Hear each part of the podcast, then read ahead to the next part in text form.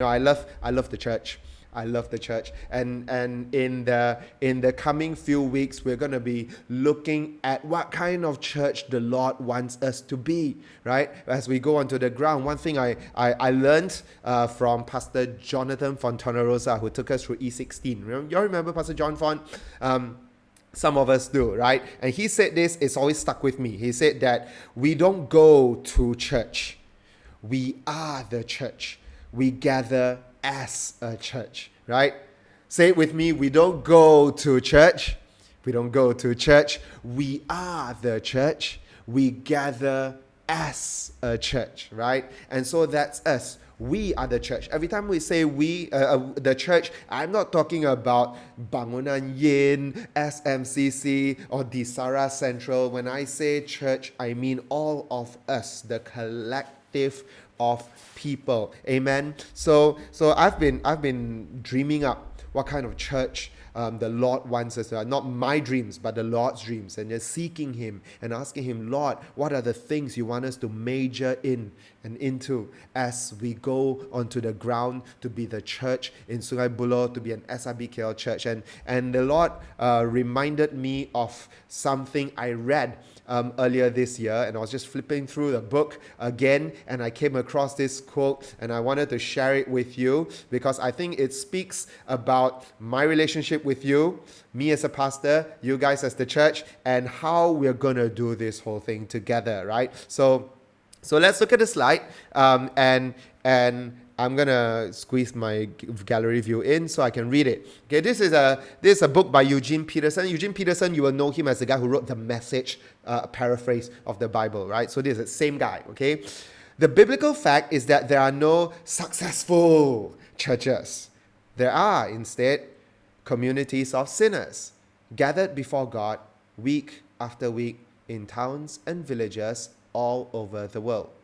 The Holy Spirit gathers them and does his work in them. Next slide. In these communities of sinners, one of the sinners is called pastor and given the designated responsibility in the community. The pastor's responsibility is to keep the community attentive to God. I love this one.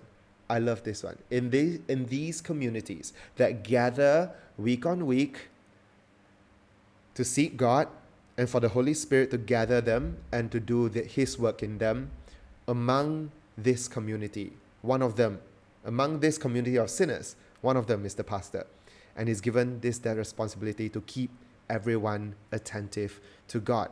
And I and I like the way he ended this paragraph, which is to say that our role as Christians is to be attentive to God. And that's my that's my, un, my one of my deepest hopes is that all of us, myself included, will always be attentive to God, attentive to what He is saying, attentive to what He is doing, attentive to participate in His move over this land. And so in into that comes our role as the church. And over the next eight weeks, I'm going to be myself and Pastor Ramesh. We're going to be sharing with you what kind of church the Lord wants us to be when we go on the ground in Sungai Buloh. We're going to talk about being a, a set apart church today. We're going to talk about being a loyal and fervent church, a courageous and authentic church, a church uh, uh, um, of the miraculous and the comp- and compassion. We're to talk about what it means to be a welcoming church, you know, and and this is not exhaustive.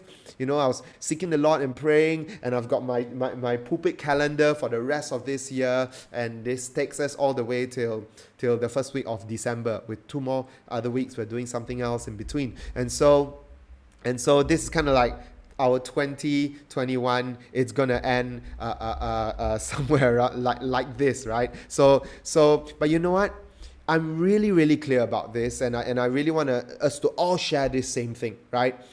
That the Lord wants us to be these things even more than we want us to be these things. Does that make sense? Let's take the first one, and, and, and this today's sermon, right? We're going to talk about being a set apart church. The Lord wants us to be a set apart church more than we ourselves want us to be a set apart church. And, and it's a journey of us aligning our hopes, our desires, our, our, our, our spiritual ambitions to align them with God's hopes for us as well. Because God sets the bar and God sets the desire, and it's the desire of His heart that we be, for example, a set apart church. And it's our responsibility to go from being a little bit meh about it to being persuaded about it to being convicted about it and then to become blazing hot embodying it one day. And it's a journey. We're all to go on this journey and we are not to we're to not to uh, uh, uh, figure it out overnight. But we are on the journey and he leads us there, right? I remember the uh, the old hymn, He leadeth me. How many of y'all know this hymn? He leadeth me, He leadeth me, right? Um, and uh, and I love the thought that as we are as we are being refined day by day in from glory to glory, that He is the one, right? He is the one who is slowly, gradually. Um, some days he gives us spurts, and some days he takes us gently, right, um, to grow. Now, set apart church. Let's pray. Father, I thank you, Lord. I thank you, Lord God, that you're going to set us apart. And I pray, Father God, that today you do the work to initiate uh, uh, um, this language of being a different type of church, to being a, a, a commissioned type of church, to being a, a church that is set apart for you, separated, consecrated, unto you, O Lord God. So, Father, teach us. On this day, let your words be opened up so that they become fresh and new and beautiful and, re- and, and rejuvenating to our very souls. In Jesus' name we pray. Amen.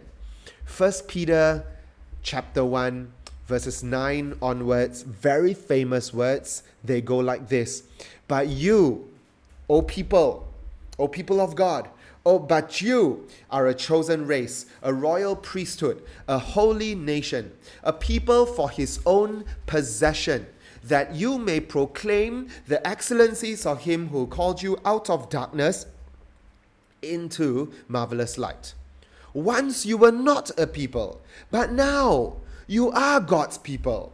Once you had not received mercy, but now you have received mercy.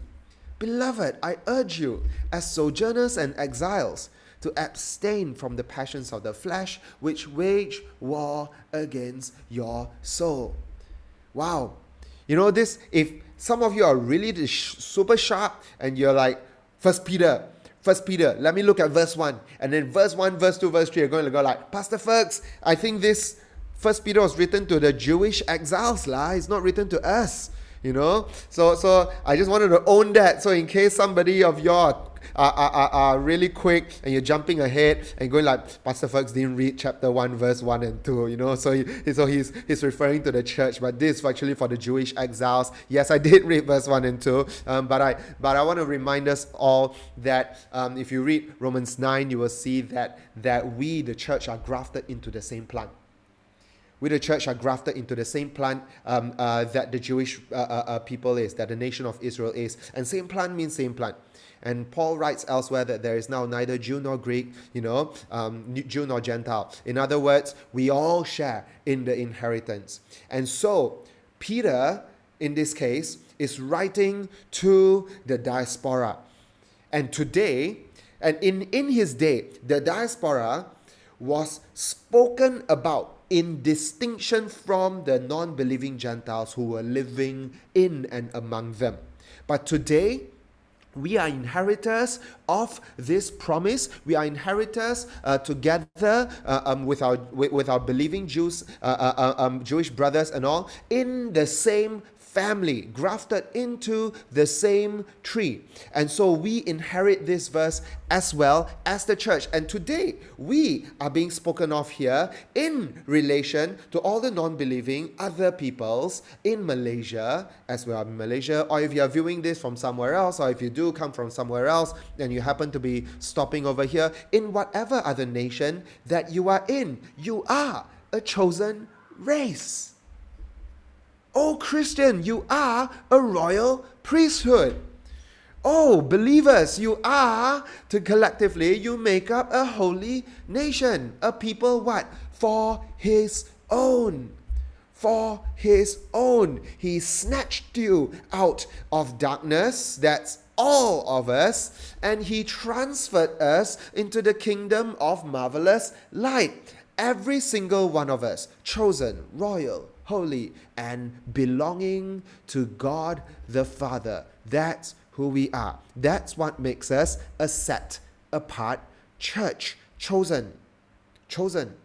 Royal. To be royal means you're not common, you're royal. To be holy means you are not common, you are holy and you are his own. You're not just a nobody, you're not just an anybody, you are his body. We, the church, is are the body of Christ. Now I want to show you the next the next click. You're going to see this. Now you are God's people because once we were we were we were, we, we were who were we right who were we we were just floating in in in nowhere just ordinary autonomous individuals some nation somewhere, some people group somewhere. And once you were not a people, but now you have been gathered and you are a, a distinct type of people. Okay, that's who we are. Okay, and now he says, I urge you as sojourners and exiles.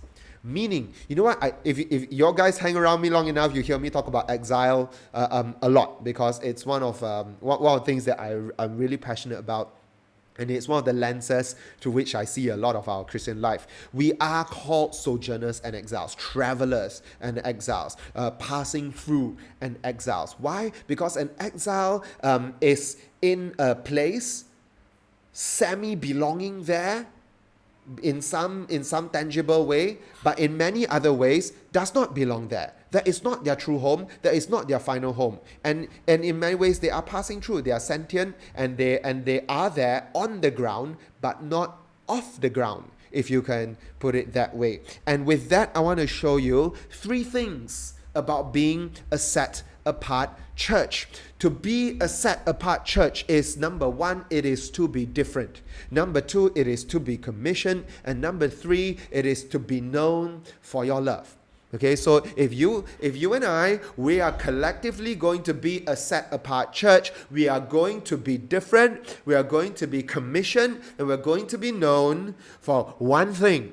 We're going to be known for our love. So let's get into it. To be set apart is to be different, right? And what does different mean?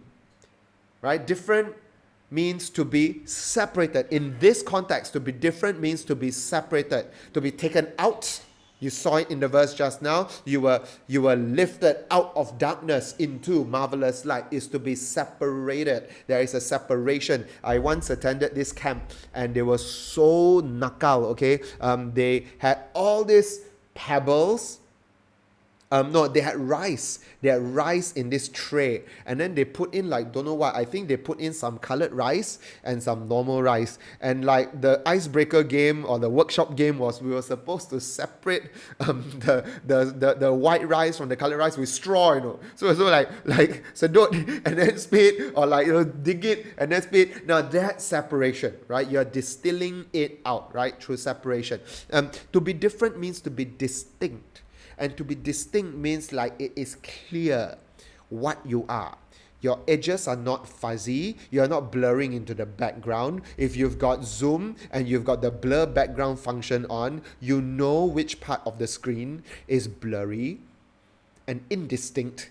And then you can see that when you are in the foreground, the edges are clear. You are well defined what you are and the boundary between what you are and what you not are are very clear. That's what it means to be distinct. You're special.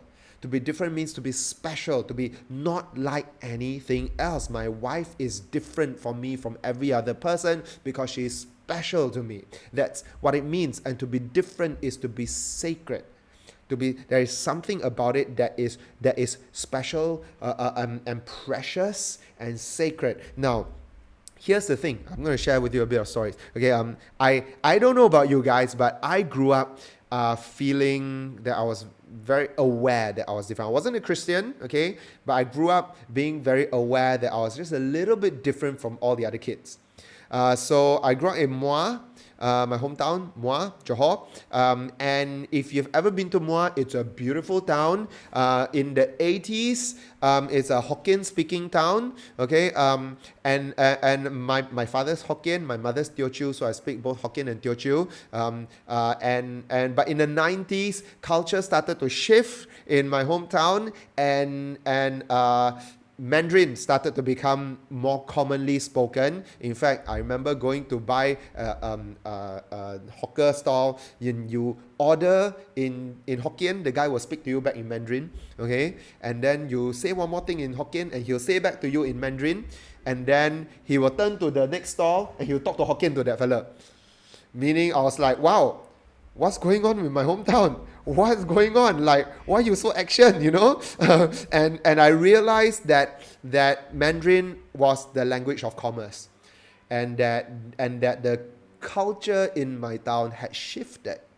And so in school, um, especially Form 1, I ended up uh, in this school, Muar High School, um, which incidentally is Muhyiddin's uh, uh, secondary school as well. So, so he's my senior, senior, senior. Um, I don't know whether to be not proud of it or proud of it or whatever of it, but that's just my school, right? Um, Sekolah Tinggi Muar, and and the, all the Peralihan kids, the the removed boys, one year older than me, all Chiang every day, you know. And I ended up in in Tingkatan Satu B, okay, which is a second class of Form One, and it's the whole class all the one half is all the Changhua boys and the other half is all the Melayu kids and I'm like like my, my selection of friends was made for me because the small handful of fellas who speak English, okay, um, you have no choice, ah. They're your friends. Ah. You, you, you, you, you, don't, you don't have a choice. I mean, for, with, that, with that filtration, you still want to choose, then good luck, ah, you know. So, um, so that, that's how it was. I go to school,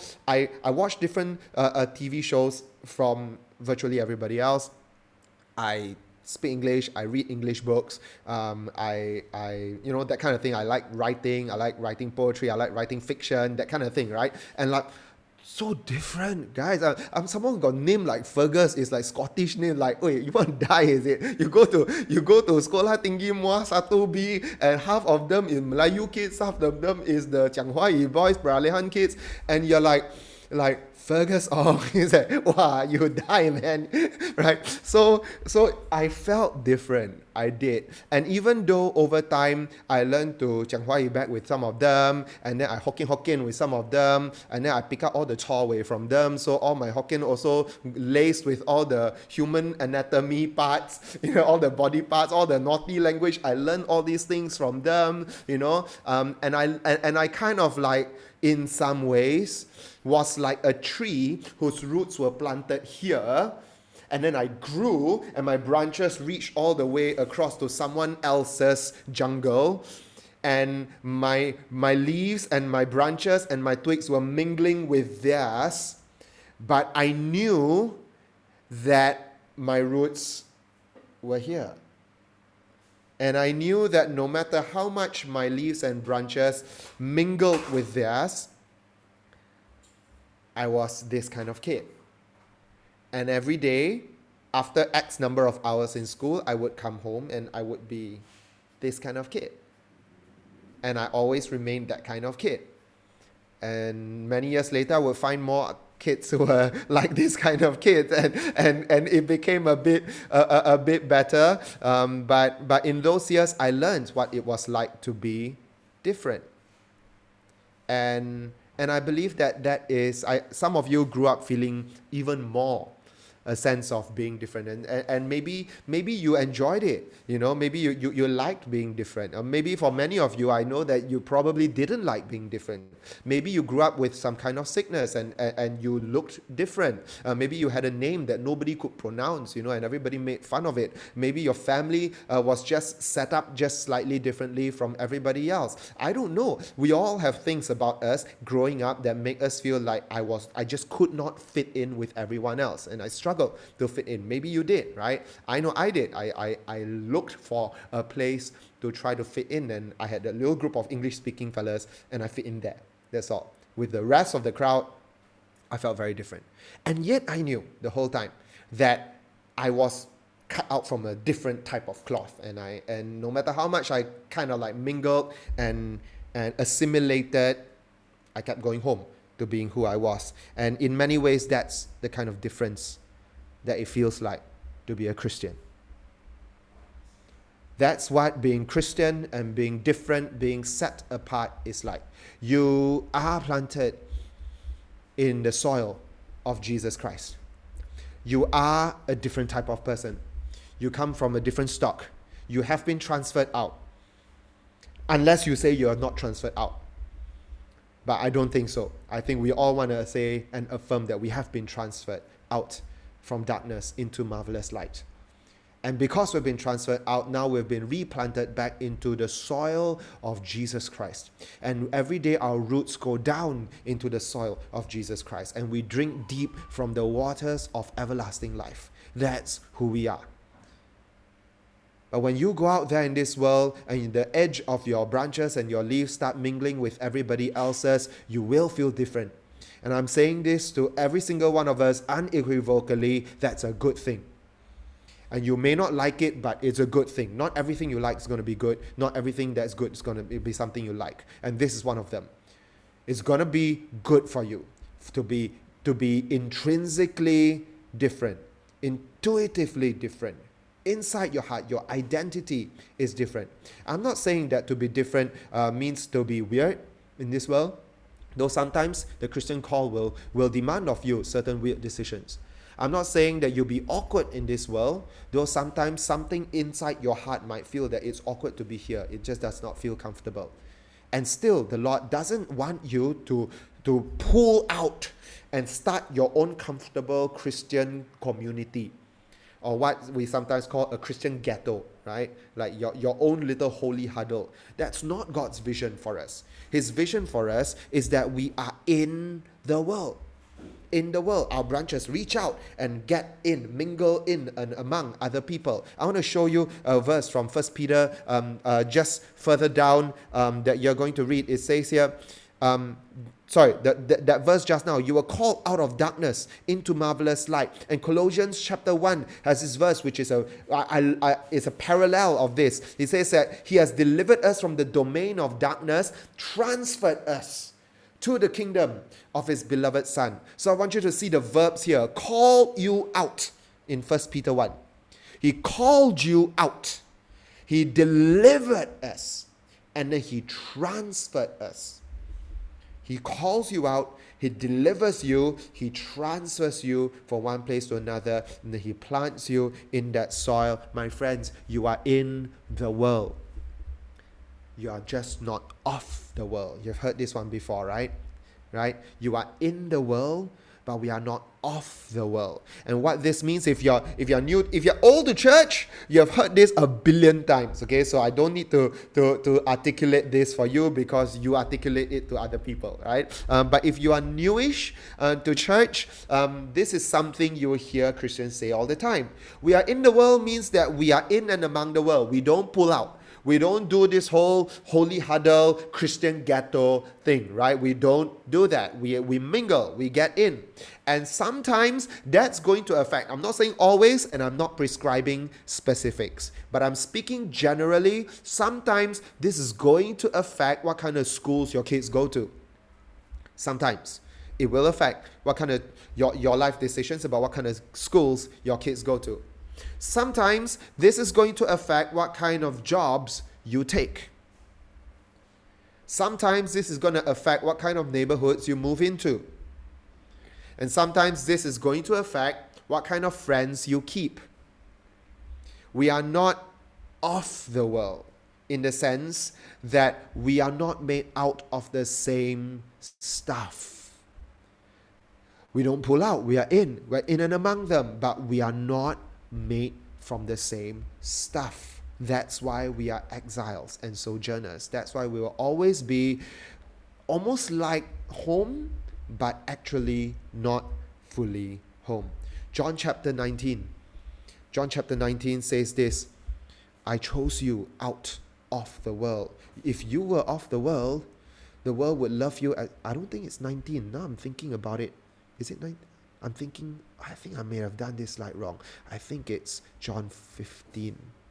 I think it's John 15. Uh, if you were of the world, transition from 15 to 16. Yeah, um, uh, I'm the vine is that section. If you were of the world, the world would love you as its own. But because you are not of this world, you see that? You see that? We are in the world, but we're not of the world. Jesus says, Because you are not of the world, I chose you out of the world. Therefore, the world hates you. And when it says the world hates you, it doesn't mean, thanks so much, Suwan. That's right, it's 15. Um, because uh, uh, it, when it says the world hates you, it doesn't mean that everybody's going to like, rah, and hate you, right? But what it means is that there is a clash. Because God chose us out of the world, now there is a clash. And there is something that just doesn't quite jive 100%. There is no perfect fit. And Romans 12 says this. Instead, it says that do not be conformed.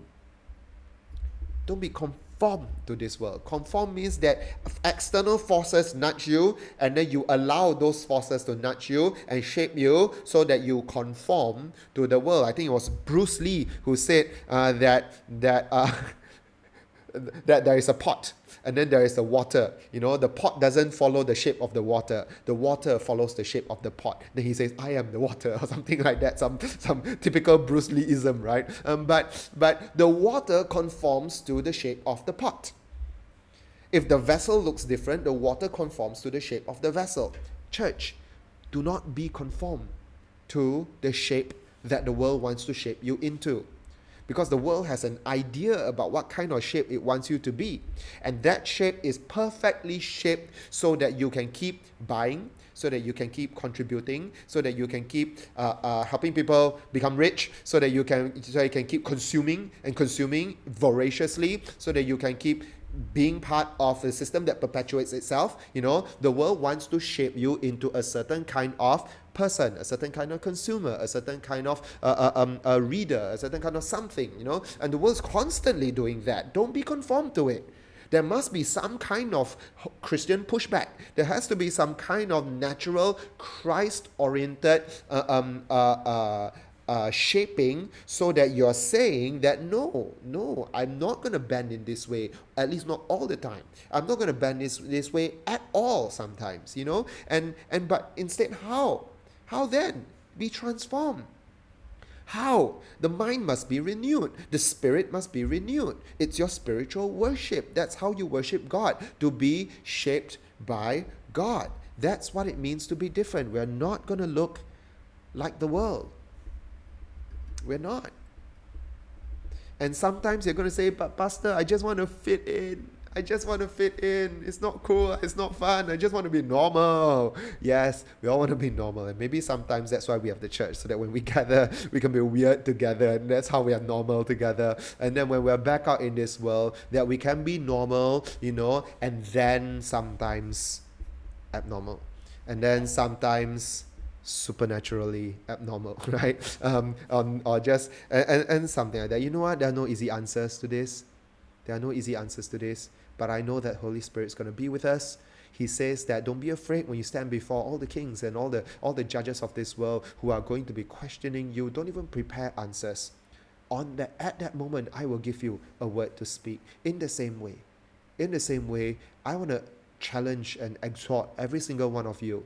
Go out into this world, make friends, be normal, and then when it's time for you to be different, when it's time to be different, to stand out, Sometimes even it might mean to stick out like a sore thumb. Allow the Holy Spirit to give you utterance on that moment and, and, and to carry you over. The first thing to be a set apart church is to be ready to be different. But the second one is to be commissioned First one is to be different. The second one is to be commissioned. And when I say commission, gosh, I had so many other words um, thinking about this. I was like, which one do I pick uh, uh, to be to do point two? You know, do I go with DDD or do I go to something like that? You know, um, to be commissioned means that uh, um, means let's let, let's look at the next slide. Right, it means to be called. It means to be charged right? To have a calling over your life, to be charged with a task, right? To be dedicated. And when I say dedicated, I don't mean like, wow, wow, he worked until 11 o'clock. He's such a dedicated worker. I don't just mean that. I mean, I mean dedicated in a baby dedication kind of way. Like, like, like, you know, some of you, um, maybe you were dedicated to some temple some God growing up. You know, how many of you guys you got that kind of experience, right? You know what it's like to be so so called become like the godchild of some of some deity in some Chinese temple. So some of us have that experience. I, I had that when they chopped this thing on my t-shirt at the back, ruined my t-shirt for the rest of my days, you know. and it was my favorite t-shirt. I, and no one told me I wouldn't have worn that t-shirt that day, right?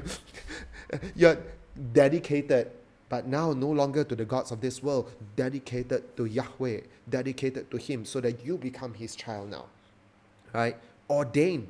We use the word ordained for pastors, right? That that I'm gonna give you a job forever. This is now I I, I kind of like seal you with this job, right? And shrink wrap you with the shrink wrap of being a pastor or something like that. We talk like that. Um, um like we use language like ordained, right? And to be given an assignment right? But why why aren't we ordained as Christians? In actual fact, we are as Christians. We are commissioned using the kind of like thesaurus type similar words. We are commissioned into a higher calling.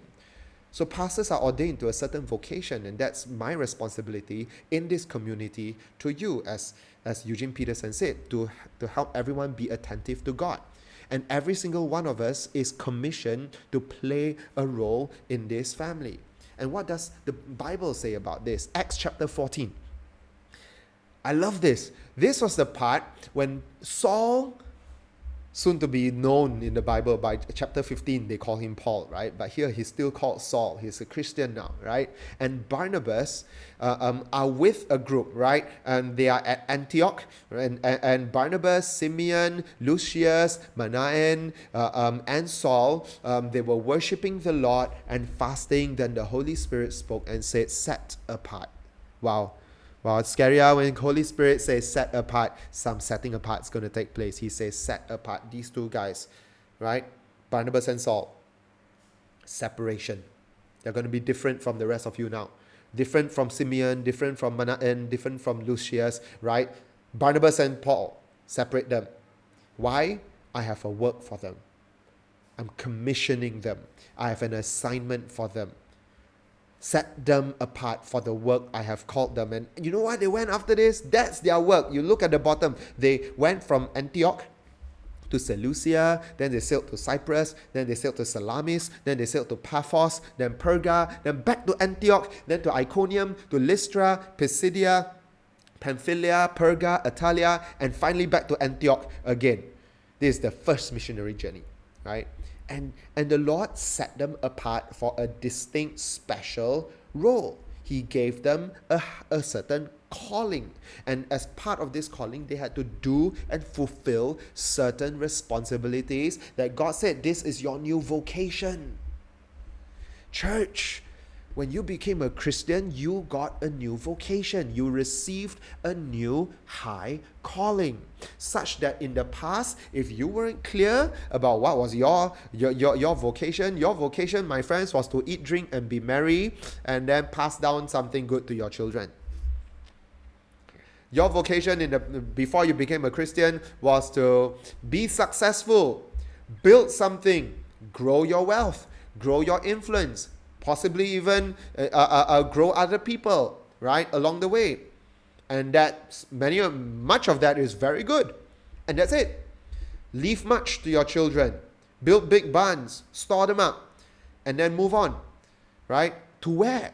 Don't know. It's okay Maybe somewhere along after you retire, you can spend some time uh, uh, searching spiritual answers. But while you're young, forget about all that. Grow, be big, be strong, right? That was your old vocation. And then someone rescued you and transferred you out of darkness into marvelous light. And he said, I have a new job for you. And this is not just like a new career job. This is your life vocation. I've given you a new commission over your life. Let's look at what First Peter says. This is your new vocation, that you may proclaim the excellencies of him who called you. What? Just that? No, it's not just that. It's that. It's big. It's great. It's bold. It's dangerous. It will take you to places you never thought you'd go. It will make you make decisions to sacrifice things you never thought you would sacrifice. And it's going to arrest your heart. And it's going to carry you until your dying day. And if you do it well, you will stand before the Lord one day. He will say, Well done, good and faithful servant. I am well pleased. Enter into my rest and for everybody else who takes this and, and, and is slipshod with it and doesn't really care about it and plays truant with it, tuang their, their, their, their, their high calling, I don't know what's going to happen to them. I know a just God will do the right thing. That's all. You want your life to hang on that that one that one quip, a just God will do the right thing. Is that how you just your whole life, your your destiny, is it going to hang on that little hope? Or do you want to make sure of your salvation? To pursue him with all with all your heart soul mind and strength that you you say he is my king. And i'm going to show i'm going to show even myself that he is my king so that my knee will be bent before him and i will live into this great commission. I don't want you to be unsure about your salvation I want you to be rock solid that Jesus loves you. I want you to be rock solid that he that he has traversed every possible obstacle and boundary in order to find you and save you. But what my role here is for you today is to cause you to be attentive to his call over your life. In this sense, the Bible says in 1 Corinthians that you are not your own. You are not your own. You were bought with a price, not your own. You've been given a new calling. Why? Why can God give you a new calling? Because now you are His. And we sing the song, I am yours, forever yours, right? What does it mean to sing that song? We sing, sometimes we sing these songs, we don't even stop and pause to think what they mean. What this means is that if you belong to Him, He can ask of you anything. Because you're His, ma. Right? And when's the last time we stopped and paused and thought about this that if I am God, He can ask of me anything? And I believe it took a long lifetime's journey to walk with Yahweh before Abraham could say, I am yours, forever yours. And he says, right here, right now, your son Isaac. And he says, with weeping, I'm sure he, I'm, I'm sure he heard. He said, Yes, Lord. And for every single one of us, he will call for something else.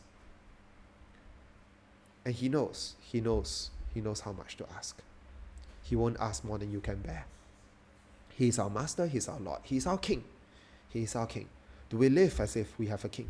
Do we live as if as if he is our king? You've been bought with a price. You are his. You're his. This is this is slavery language, by the way just so just just so I can make it even more uncomfortable. it's it's slavery language. You've been bought with a price. And you are bond servant of Jesus Christ. But you know what? To be a bond servant in his house is liberty. It's liberty. Because before that, you were a bond servant in a hard master's house. You were a bond servant to Pharaoh you are a bond servant to Babylon. But today you have been bought with a price and you've been set free in his house. There's one more quote from the book I showed you just now, this Eugene Peterson book. And, the, and, and he says this about pastors. About pastors. I'm going to read it to you as pastors. But as I read this to you as pastors, think about this. If if this is the charge and the ordination for a pastor between him and his church, how much more is the calling and the commission for God between his people and God the King? Okay? So this text is about a pastor to his church. But how much more between God commissioning his people directly? So this is what Eugene Peterson says about folks like Pastor Fergus and Pastor Ramesh. One more thing. We are going to ordain you to this ministry, and we want your vow that you will stick to it. This is not a temporary job assignment, but a way of life that we need lived out in our community. We know that you are launched on the same difficult belief venture in the same dangerous world as we are. We know that your emotions are as fickle as ours. Next slide. That is why we are going to ordain you. And that is why we are going to exact a vow from you. He's going to pull a vow out of my mouth. With these vows of ordination, we are lashing you fast to the mast of word and sacrament so that you will be unable to respond to the siren voices, all the other voices that, that try to attract you. Your task is to keep telling the basic story. Pastor Fergus and Pastor Ramesh, our task is to keep telling the basic story, representing the presence of the Spirit, insisting on the priority of God, speaking the biblical words of command and promise and invitation. Friends, that is one writer's way of describing the ordination vows of a pastor. But my friends, how much more the commissioning words and the commissioning vows between God and his people. He has lashed you fast to the mast of his spiritual calling. And he's going to exact a vow from every single one of us. Private, Maybe you will say to him, Lord, I'm yours, forever yours, all yours. I've been bought with a price. I belong to you. You can ask of me whatever you want. I've been commissioned. I have a new calling. I was, you all know last week I was reading a lot about all the missionaries, and I read about how Asang Trevor Trevor White, um, uh, he he had to he had to go to UK, try to find some kind of way. He he he he couldn't he couldn't make his way into in, into Borneo one you know actually Trevor White he uh, I don't even have a slide for this he couldn't make his way into Borneo one. Yeah, and he ended up in, in London. You know, he had a heart to go to Borneo, but he, he, he didn't know how to go there. You know, um, no no jalan. And then from there, he ended up in Europe. You know, he ended up in the Netherlands for a while, and then God continued to speak to him. You know, and then after a while, he he finally met someone who had a heart to go to Borneo, and he and and you know what? That someone, that friend, he shared. I think he shared a room. Trevor, Trevor White shared a room with a a, a, a, a guy who was due to become a missionary and due to be sent to Borneo. And on the eve of that friend's commissioning to go to Borneo, that guy trip tak jadi because he failed his medical. And then just like that, Trevor White replaced him and ended up in Borneo. And he was commissioned to a new, and the rest of Sabah's history has been totally changed. Because Trevor White soon became known as Asang and the rest of Sabah's history has changed. All your Sabahans, you all know Asang, right? Yeah, such small, small margins for for one one Christian's destiny. But God is sovereign over that destiny. And when He calls, no one can close. When He opens the door, no one can close. When He shuts the door, no one can open. Amen? And He's given every single one of us a commission. Let's move on. To be set apart means to be different. To be set apart is to be commissioned. And to be set apart is to be known for your love. We go back to our, our central text today at First Peter. It says that once you once you were not a people, now you are a people. Once you what had not received mercy. Once you have never tasted mercy, the love of mercy but now you have received mercy. As people who have received the love of God, the, the God He spared us, the grace and mercy that He showed us by sending Jesus to die on the cross. Now we are recipients of it. Having been recipients of it, share that love to others. John 13 says this A new command I give you love one another. As I have loved you, so you must. Master, as I have loved you, so you must love one another. By this, everyone will know that you are my disciples, if you love one another. My friends, the call to love is not like just some airy fairy, namby pamby kind of like, oh, I'm loving, I, I have loving thoughts about this person. It's not just that. Christian love rolls up its sleeves, gets on its knees, and serves the, in, in the worst conditions. That's what Christian love looks like. I want to show you what then shall set us apart. It's our love. How then has the early church uh, uh, shown from the earliest days of the church? We want to be that kind of church, right? When we get onto the ground in Sungai Buloh, we want to be a set apart church. We want to be a church that is known for our love. How did the early church do it? How did the people of God for centuries and millennia do it? I want to show you this list. The first, most obvious way that you can think of when you think about the early church, what set them apart? Their care for the weak. Wow, that sets them apart. If you go, if you go and look at how the early church treated uh, um, even baby dumping, you know, by the way, you know Malaysia has a huge baby dumping problem. It does. Malaysia has a huge baby dumping problem. We just maybe we don't know it because we're not part of. Um, it doesn't. Maybe it's not in our culture lah, or maybe we don't know lah. We don't know. We don't know the girls and the families who are, who are pressured, um, uh, in this way and who face these struggles. But you know what? The early church in Rome had the same had the same things that they had to face, and because boys were, were preferred, because they could work harder, right? Or supposedly work harder. I know some. I think it's a huge fallacy because girls, some of the hardest workers I've ever known are all girls, right?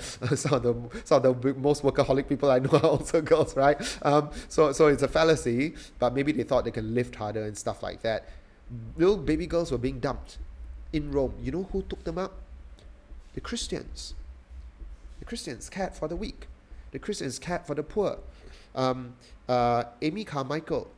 Amy Carmichael was one of the early missionary nuns, right? Um, um, uh, and, and, and cared for the poor in India. Um, I think she, she, she, she started this home and, and ended up rescuing some over a th- thousand children over a thousand children, many of them little girls who were sold into into temple prostitution. And, and and and it's you all should go and hear some of these stories, man. I, tell you, I love missionary stories, and today I'm continuing from last week. Amy Carmichael was a brunette, and being a brunette in a family of blondes, her mum and her sisters were blonde and blue-eyed. Amy Carmichael was brunette. Amy Carmichael was different. She wanted to fit in, but she did not. She looked different. She was different. Christian family, but there was something about her that didn't fit in. And she longed, as a, as a young girl, she longed to be just like her mum and her sister, blonde, blue eyed. Growing up, she ended up in India. And when Amy Carmichael went to India, she realized that she had brunette features and, and dark hair. And all she needed to do she actually dyed her skin um, to the color of coffee, and that gave her access into the temples where very young girls were being sold out of poverty, not for fun, right? Being sold by their parents to be temple prostitutes. Amy Carmichael could dress in a sari and walk into these temples and rescue these children. Blonde, blue, blonde, blue-eyed girl could not have done that. God has a purpose. He calls you to be different, and He will use your difference for a high calling. And this is how we are set apart. We care for the weak among us. This is how we're set apart. The early church had courage to face death. The story, story of the martyrs, the early martyrs, that they would be threatened with death if they do not pay the temp, uh, you, you know, uh, uh, put the incense, pinch the incense, and say, you know, Caesar is Lord. And if they do that, they'll be spared and they get to be a normal Roman citizen. And you, you and I might think like, yeah, small, small thing only. I do that only for show. And they said, no, I take my my allegiance to Jesus seriously, and I won't do that. I won't do that. And they were threatened with death. And for many of them, they had to die. And during the reign of Emperor Nero, many Christians uh, who, who refused to bow down before Nero were tied onto stakes drenched with fuel and lit up to be to, to, to, to be torches. You, today we got street lamps. Back then it was Christians. I'm not kidding you. Go learn church history. Come to our church history class next year. I don't know if we're running church history next year, but go go go go listen to, to go study church history. There's old street lamps in in, in Nero's uh, uh, uh, uh palatial grounds were Christians burning on stakes, and that's how he lit up his dinner parties. Why? Because these Christians would not call him Lord. because for us, Jesus alone is Lord. They had courage to face death. And I'm not saying that courage to face death today means that we go out and we be and we be reckless with COVID. I'm not. And there is no way I'm, go- I'm going down the path of like, oh, you know, this is my human liberties, my, you know, no, no. No, we take responsibility for each other. We don't go and look look for death where it's some stupid death. If you want to die, if you want to send all of us to our death, we might as well do it gloriously by sharing the gospel in dangerous places. Okay? If we want to die dangerously, die dangerous properly, right? Don't die stupid deaths like you go out there and then just our holy huddle, you know, must must meet and then all kena COVID, right? That's a stupid way to die. Okay? Okay lah. Sorry lah. Maybe a bit too strong. But you know what I mean. Real courage to face death in the face of real allegiance issues. Real allegiance issues with who is your king. Christians were set apart by our racial attitudes. No, neither Jew nor Greek. There is no more separation. And Christians were set apart for their sexual ethic. Do you know that in the early days, uh, um, in the time first first BC, you know how how how progressive it would have been for Paul, how woke it is for Paul to write a letter and not just speak to the men and say, Husbands, love your wives the way, blah, blah, blah, Christ loved the church, blah, blah, and then, Husbands, your wives must serve you, blah, blah, blah, right? That's how language would have been. You write a letter, you write it to the men, and everything there is for the men. But the Apostle Paul turned the whole sexual ethic thing upside down when he not just wrote to the men, he wrote, Husbands, love your wives the way Christ loved the church, and then wives. And then he goes on and says things to the wives. So that the letter did not just talk past the women, the letter put pause and looked at the women and said, I'm going to acknowledge and legitimize your presence in the room. Girls, you are real. Girls, you are listening. And all these years, all these centuries, all the men talk to each other, and you have to listen as if you are a bystander, not in the church of Jesus Christ.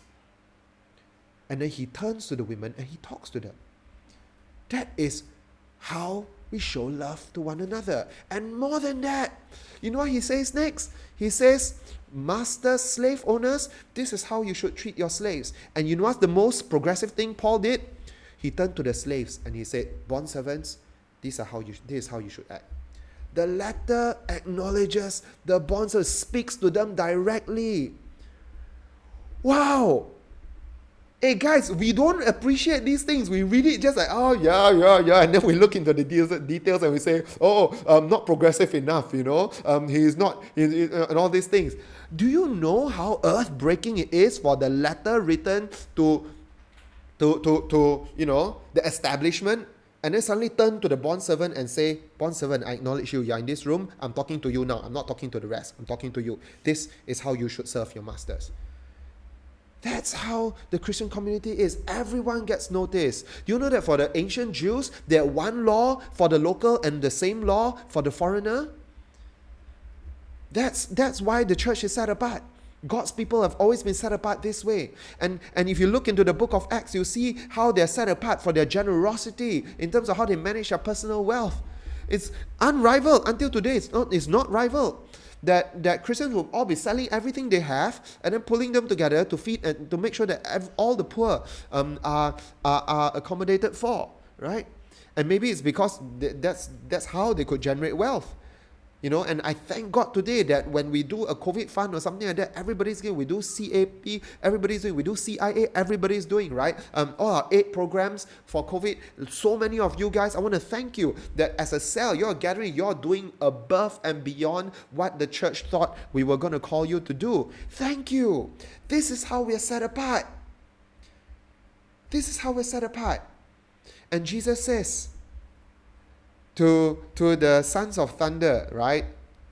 Jo- John and and his brother, what's his name? James, James and John brought their mother to go and fight their battles for him. The mother says, Jesus, Jesus, my boy and my boy want to be at your right hand and on your left hand. Remember that?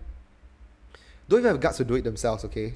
want to be on the right hand, can't do it themselves. Mother must come and make the case for the boy.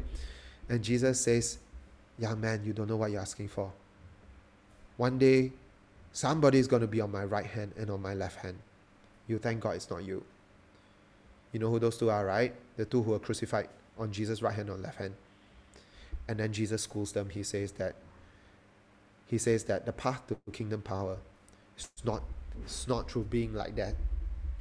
God says that the kings of this world, the mighty people of this world, lord it over them, show and leverage on their power, not you guys. You will go to the ground and clean the feet, wash the feet, be humble. That's what sets us apart. That's your path to authority. That's your path to power. And it won't be earthly power and authority, it will be supernatural authority, biblical authority and power. It will be spiritual authority and power. And that will outstrip all the earthly powers and will outlast them all. My friends, we're going to be a set apart church. But we're going to, the way we're going to be set apart is that we roll up our sleeves, we get on our knees, and that's how Sungai Buloh Church is going to be. God wants this more than we do. God wants this more than we do. And our role now is to align our hearts to His, to desire it for ourselves and for each other. Not just ourselves as if it's a private thing, but to desire it for ourselves and each other so that we as we are as we are shaped into a set apart church we are always our brother and sister's keeper as well thank you lord god every breath every breath why do you breathe? Why do you live if not for Jesus? Why do you breathe? Why do you live if not for Jesus?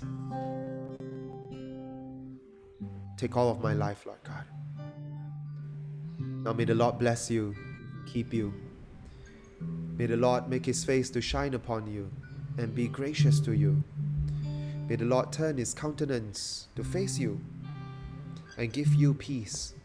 And all of God's people shout a triumphant and loud Amen.